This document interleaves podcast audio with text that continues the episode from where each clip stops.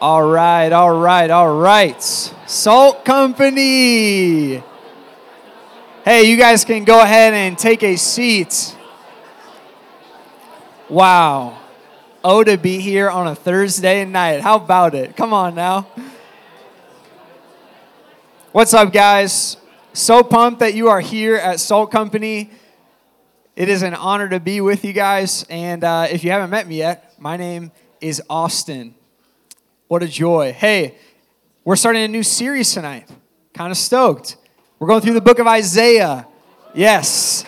Hey, Isaiah. Guys, I don't know if you have read this or not, heard anything about Isaiah. It's dense, it's long, but it's got a lot of sweet things to, to say to us. Um, and I'm just excited to unpack it with you guys starting right now. But before we get into it, wanted to give you guys a nice blast from the past. Fourth grade band concert. Have that image in your head. Have you ever been to a fourth grade band concert? Uh, I was at one once. Yes, I was once in fourth grade and participated in my fourth grade band concert. I was one of, I believe it was, three people who were percussionists from Harriet Bishop Elementary School. Come on, go Hornets. Yeah, Harriet Bishop. Man, we had a great time. But we had a fourth grade band concert, right? And I started to think back to what my parents must have been thinking coming to this fourth grade band concert. I don't know if you've ever been to one, but not that many pleasant sounds happening at a fourth grade band concert, especially if there is a highlighted song, a highlighted piece of three fourth graders playing on the bells. The Glockenspiel. Yes. These, this is a piercing instrument. Even if you play the right note, it is very piercing. But here's ha- actually what happened. This is a, a kind of like a trio concert and they wanted to highlight this Bells performance playing the Star Spangled Banner. And so I get up there and I'm in the middle and I see Aaron on my left and Natalie on my right. Those are the actual names of we were we were tight. I'm telling you, we were tight. The percussionist from Harriet Bishop. And I remember, for whatever reason, I thought I had put in plenty of time to practice, but I get up there in front of all these parents, and I just absolutely forgot how to play the Star Spangled Banner on bells. So now I'm just sitting in the middle of these two, and they're killing it, quite honestly. But I'm ruining the whole thing for them because I'm just kind of like trying to fake go along with it and just like peek at what they're playing and then play it right after him. And it was bad. I just remember feeling like I had lost so much of my dignity as a fourth grader because I had forgot how to play the Star Spangled Banner. Forgetting things, right? Kind of sucks. I don't know if you've forgotten something maybe recently. Maybe it's, man, you forgot to do a homework assignment. It was a big, pun- big percentage of your grade. That's going to come at a cost, right? Maybe you forgot a friend's birthday, family member's birthday. That kind of hurts. Okay, maybe you forgot, like me, actually just found out I forgot to put my tabs on my car. So, Minneapolis uh, police helped me out to discover that I didn't put the new tabs on. It comes with a cost, right? Forgetting stuff comes with a cost. Question for you Have you ever thought about what it means to forget about God? Not necessarily like, did you just forget that He exists, but have you forgotten who He is? Have you forgotten about His character, what He's all about? Have you forgotten what He's done throughout history? Have you forgotten about His grace? Maybe have you known he's there but decided to kind of push him off and put something else in his place, a substitute. There's a word for this, and we call it idolatry. You may be familiar with it, but it is removing God from the center, removing God from where he should be, and putting someone, something else in his place. And all of us, Man, all of us in every corner of the world are guilty of idolatry, of actually substituting the true creator God and putting something else in his place. It's anything that we love, anything that we would pursue in the place of God and forgetting him. It could be an image made out of wood or clay or metal, but it certainly doesn't have to be. It could be a friendship, it could be a substance, it could be a job, a grade, an activity, but it's a substitute God. If you were to look at just the pattern of your life and think about words that maybe we ought to ascribe to God worship, follow, love, trust, and you're doing those things to something other than God, trusting ultimately in, loving ultimately something that isn't Him. That's, that's idolatry. Have you forgotten about God and exchanged Him for something else? That's a big question that we should answer going into the book of Isaiah because right away in chapter 1, we're introduced with a man named Isaiah. You could have guessed that one probably. He's a man sent to Israel, okay, on a mission. Now, Israel was the people chosen by God to be his people, to display his, his glory to the rest of the world. God would actually guide this people. He would deliver this people from evil, from danger, and he would say he's never going to leave them and eventually give them this promised land, okay? And when we enter the story here in Isaiah, we are actually, Israel is in their promised land. And at the time of the message that Isaiah is going to deliver, they've split into two kingdoms, a northern and a southern kingdom, Israel and Judah. And they were this like little nation, but they were caught in between wars with these huge world superpowers Assyria, Babylon, and Egypt. So there's this little nation, God's people, and they're caught in this crazy circumstance between world superpowers. And Isaiah is sent on a mission from God, a terrible job.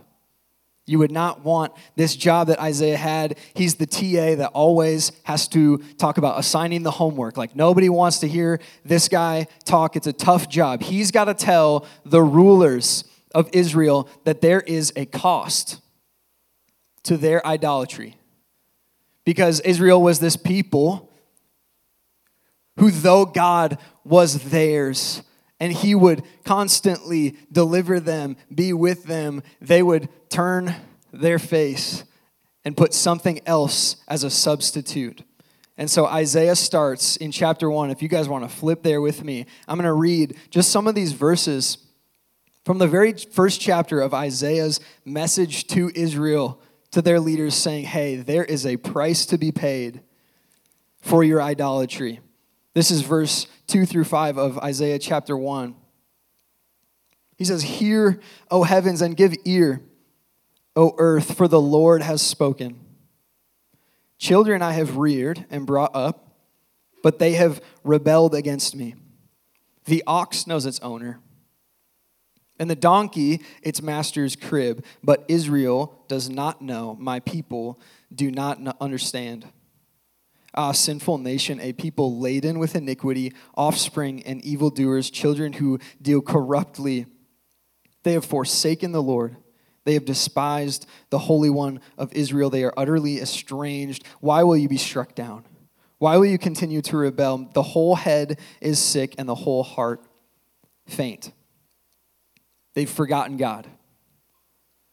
They've forgotten God and they are sick. They're going to face the consequences. Guys, if you were to read the next 10 chapters of Isaiah, here's what you'd see you'd see that Israel would experience this judgment for their idolatry.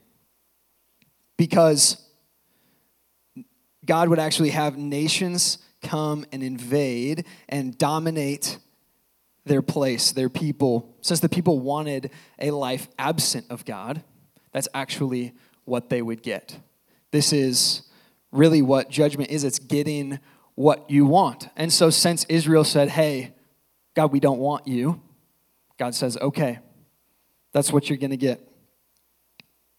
If you want a life without God, ultimately, you wanting a life without hope. That's what we see in these first 10 chapters of the book of Isaiah. Israel, as they know it, would be totally chopped down. They would be like a tree with an axe laid to the base of it. The tree falling, and all that's left would just be a scorched stump because there's a cost that came with our, their idolatry. And so Judah and Jerusalem would be no more than a stump, a wasteland without hope. Or so we think. Because actually, in chapter 11, it takes a turn. Okay, chapter 11. Turn there with me right now. If you've got your Bibles open, I want you to see this. We've got a picture of Israel as a tree, that an axe has been laid to it, and the tree has fallen down only to be left a stump. But here's where we pick up in Isaiah 11, verse 1 through 2. There shall come forth a shoot from the stump of Jesse, and a branch from his roots shall bear fruit and the Spirit of the Lord shall rest upon him the Spirit of wisdom and understanding, the Spirit of counsel and might, the Spirit of knowledge and the fear of the Lord. Okay, from the stump will grow a shoot and produce fruit. From a humble place of a stump that was totally cut off from life, from a humble place, the Savior of the world would come. Guys, Isaiah here is talking about Jesus. This is really exciting because it's a stump, it's dead. But from it, a shoot is going to rise up. It mentions the name Jesse because Jesus would actually come from the lineage of a man named Jesse. Fun fact about why that's cool because they could have used a bunch of different names that were actually way more impressive than the name of Jesse. They could have used the name of King David as an example. Famous dude. But they used the name Jesse, humble guy, just to hammer home the point that hope would come from something humble. God wanted his people to know that though they would experience great desolation and judgment, he would use them to bring forth life. From the very place of death, the Messiah, the Savior, would come. Okay, look again. This is verse 10 of chapter 11. I want you to see this. In that day, the root of Jesse, who shall stand as a signal to the peoples, for the peoples, of him shall the nations inquire, and his resting place shall be glorious. Jesus came as the Messiah from the line of Jesse, the people of Israel, so that he would be the Savior of the people of Israel and for the nations. Guys, that's us. For the nations. In that day, that's how it starts. It's referring to the day when Jesus will actually fully rule over all things, fully rule over his creation, and bring full restoration and healing to the world. There's going to be peace He's a signal for the whole world, inviting people from every nation, every language to look upon him and believe the faithfulness of God. That's what chapter 11 is all about. Okay? It's about when they had forgotten God. God did not forget about them. This is the good news that all of Scripture points to. Jesus Christ came to save sinners. Jesus Christ came to save those that had idols in their life. Those are the people that he came for. Israel looked as if they were too far gone, chopped down like a dead stump, and yet God decided to bring life from them. They were a stump dead, yet God brought life. So you, my friend, are not too far gone. Hope comes from someplace humble. God made a way for you to be brought back into his family, and anybody can get on this, get in on this. Though you have forgotten God, God did not forget about you. This made me think of like being in Target as a kid, and you know, you're following your parents around, maybe they're grocery shopping or something, but Target's a cool place, so you're trying to like go check out the toys or something, you know? So you veer off the path a little bit and trying to get a little look at the Legos, of course. So you leave your parents, right? Your, your eyes are just on the toys. I got to get there, man. But then before you know it, you start to realize, hey, I actually don't know where my parents went. Did any did this only happen to me? This had to have happened to somebody else in here. Where you're running out and you're like checking out the Legos, but then you look behind, you're like, Mom, check it. You like don't know where they went. You're like, shoot, what am I gonna do? So then you're like, maybe I gotta go just like try and search for them, but that's definitely not helping very much. And so you actually go to like where the clothes are at. You think maybe mom's buying clothes or something. And then uh, you just get scared, right? So you climb. Anybody do this? You hide yourself in the like rack of clothes? Why do, why do we do that? Doesn't help at all. They're not gonna find you, man. Oh man. But we did it anyway, right? You're hiding in those clothes.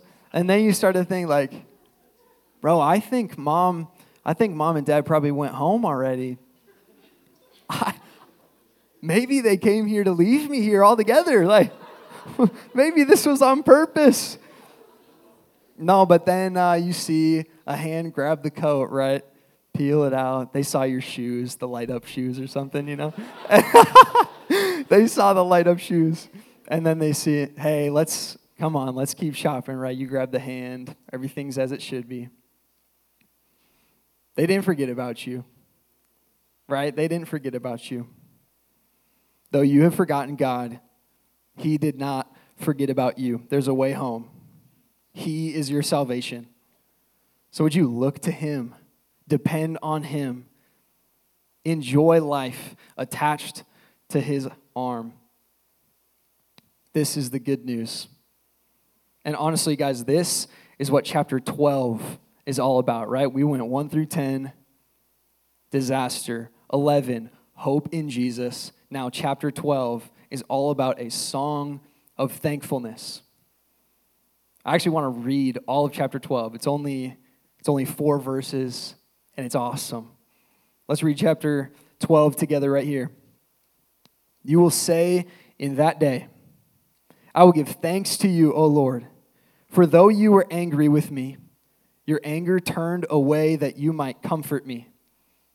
Behold, God is my salvation. I will trust and will not be afraid, for the Lord God is my strength and my song. He has become my salvation. With joy, you will draw water from the wells of salvation, and you will say in that day, Give thanks to the Lord, call upon his name, make known his deeds among the peoples, proclaim that his name is exalted. Sing praises to the Lord, for he has done gloriously. Let this be made known in all the earth. Shout and sing for joy, O inhabitant of Zion, for great in your midst is the Holy One of Israel. Man, I love that. Guys, here's what I think this text has for us tonight. If chapter 12 is a song of thankfulness, then I think this text has three melodies for us to sing right now. Three melodies for us to sing. We'll start with number one. How about melody number one? God is my salvation. Verse 1 and 2. I will give thanks to you, O Lord, for though you were angry with me, your anger turned away that you might comfort me. Behold, God is my salvation. I will trust and will not be afraid, for the Lord God is my strength and my song, and he has become my salvation. You guys see how personal that is? God is my salvation. Maybe the song that you need to sing tonight is one of personal redemption. This looks like seeing the work of Jesus and not letting it just be a, pe- a story primarily for other people. A personal story of redemption. It's seeing the life of Jesus and believing that he's called you to live like him. It's seeing the miraculous works of Jesus and believing that he wants to heal broken parts of your life. It's seeing the spilled blood of Jesus and believing that it paid the debt of your sin.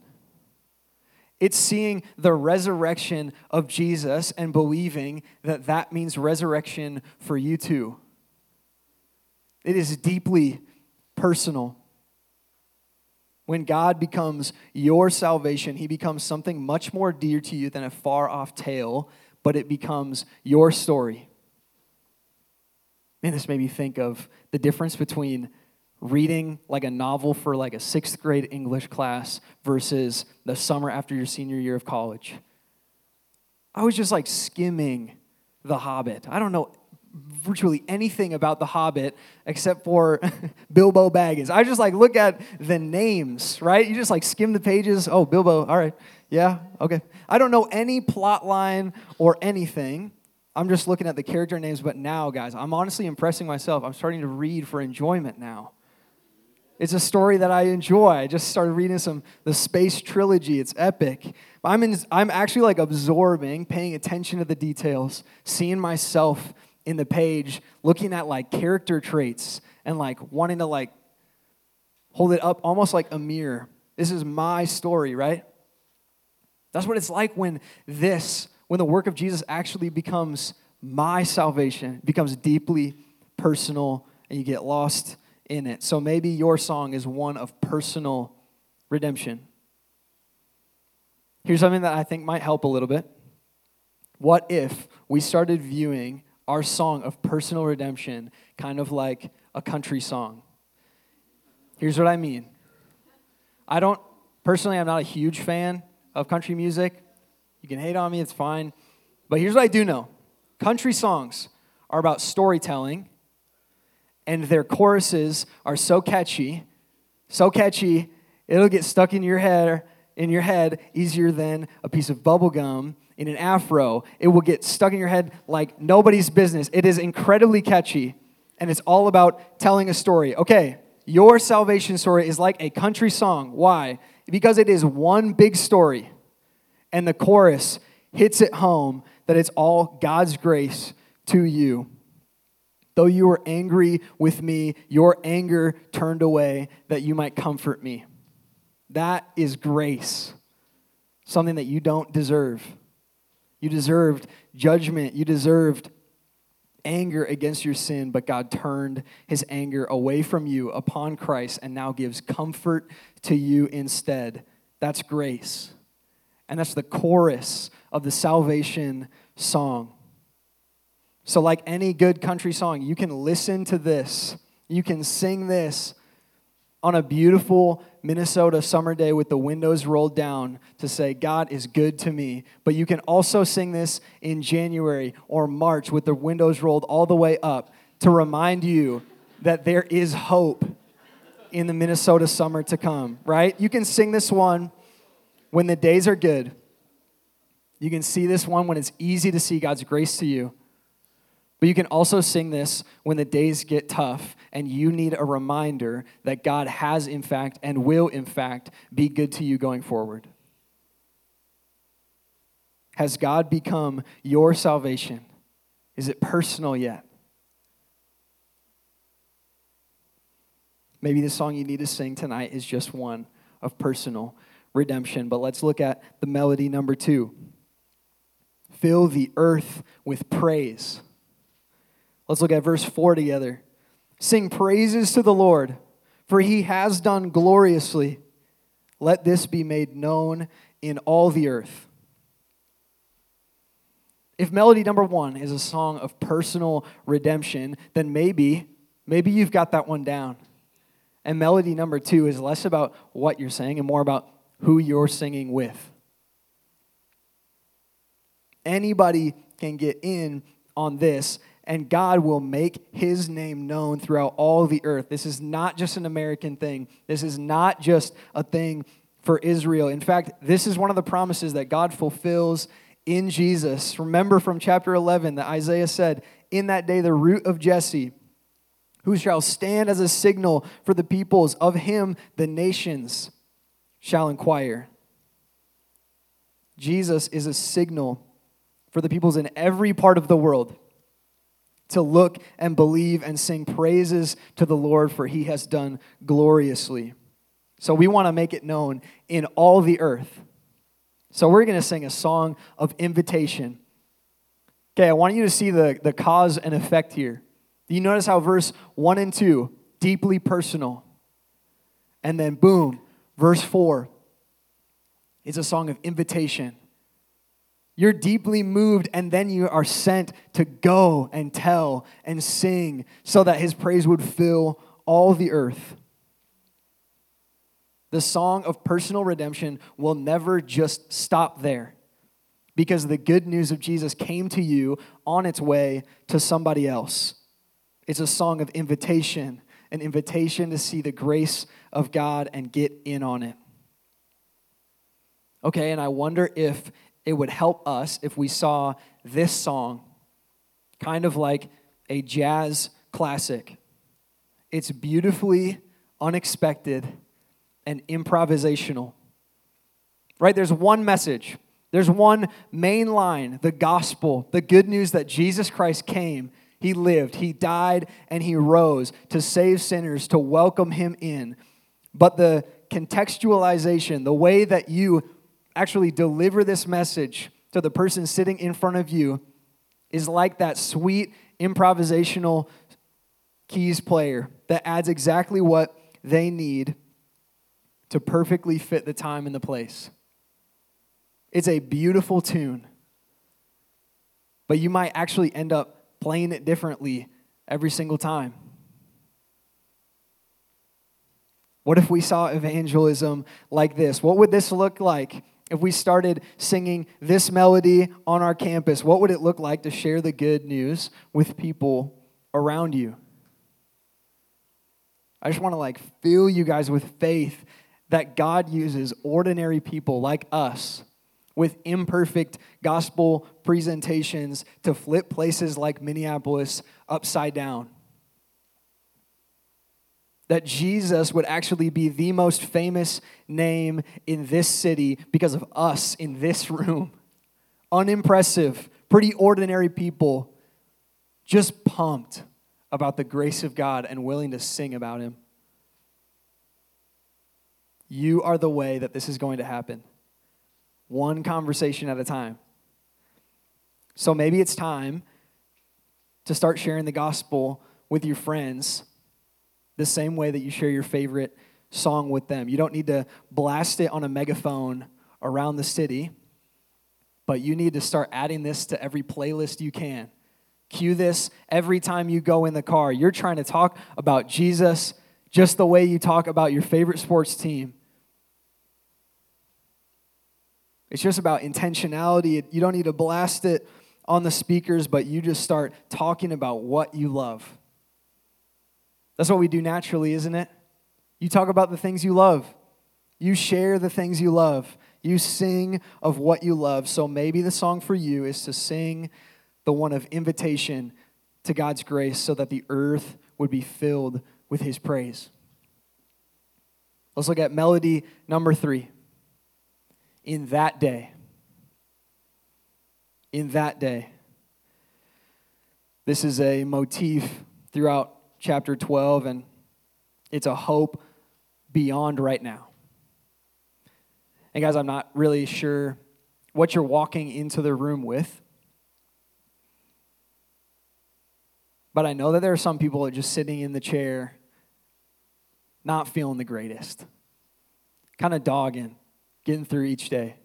I don't know if it's family stuff, I don't know if it's school, work stressors, nerves about the upcoming summer or the upcoming school years, health issues, or just fatigue. Maybe sin feels heavy, pain feels ever present, and it's just hard to get through each day. And you're sitting there asking, Austin, how is it possible to sing a song of joy and praise in the midst of all this junk.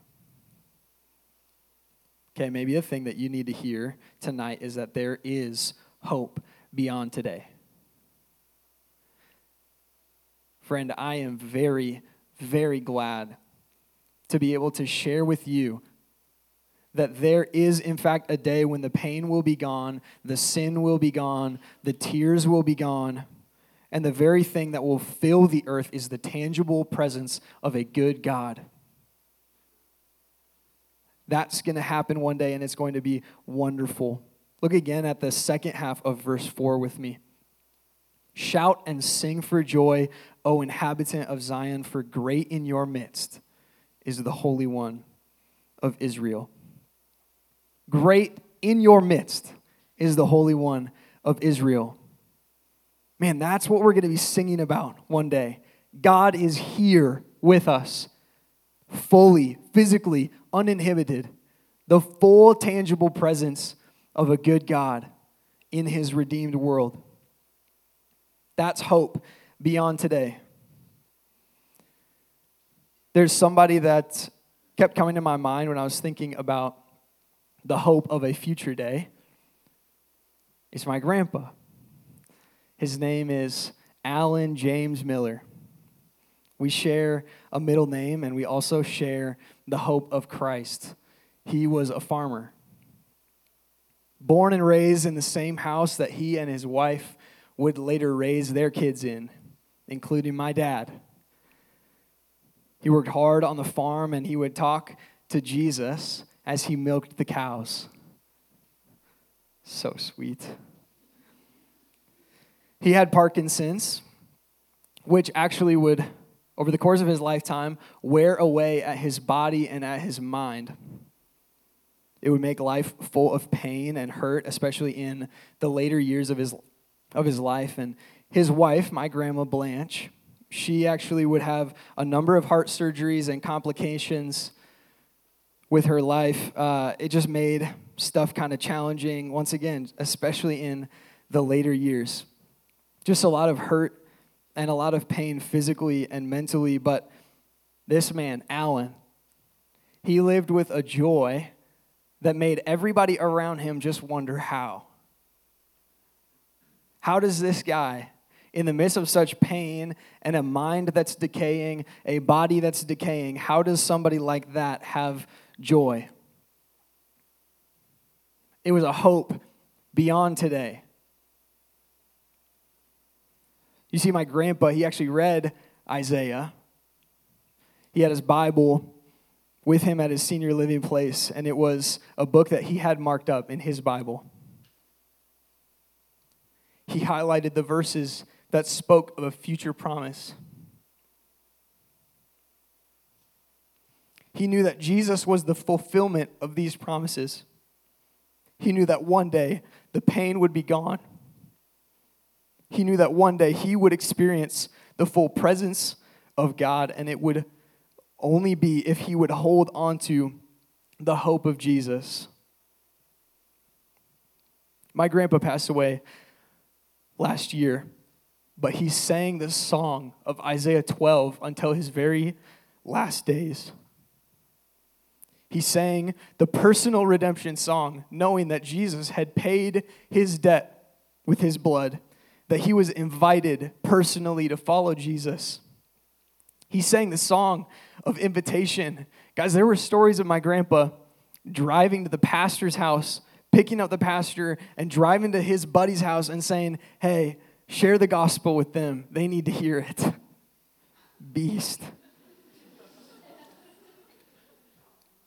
He sang the song of a future hope until his last days, and now he's singing it to, to Jesus himself in the chorus of heaven.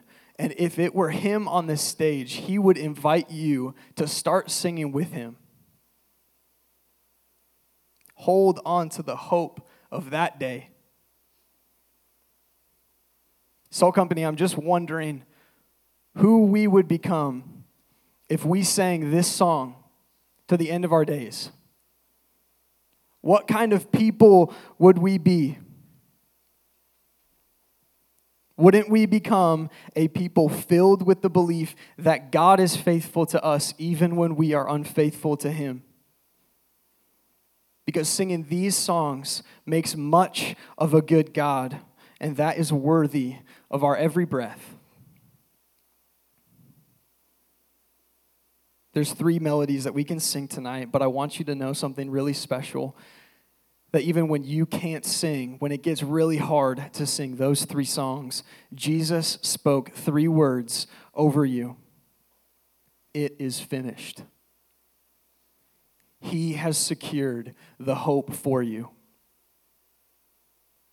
The debt has been paid, the promises fulfilled in him. He is the heartbeat of Isaiah chapter 12.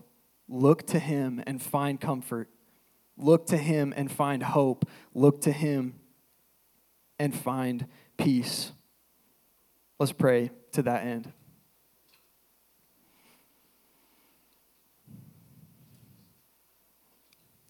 God, give us eyes to see you. Give us hearts to love you.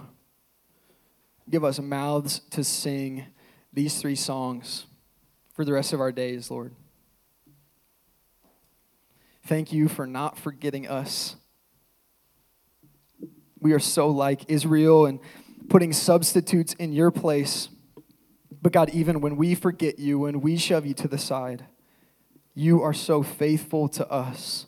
You never left us. God, I ask that you would raise up people from this very room to bring your good news to the ends of the earth. Would you fill the earth with your praise, God? And would it start in this room right now? Be made much of in our hearts, Lord. And I pray that these songs that we are going to sing would be a sweet sound to your ear. God, fill this room with praise. We love you. We're thankful for what you've done for us. Pray this in Jesus' name. Amen.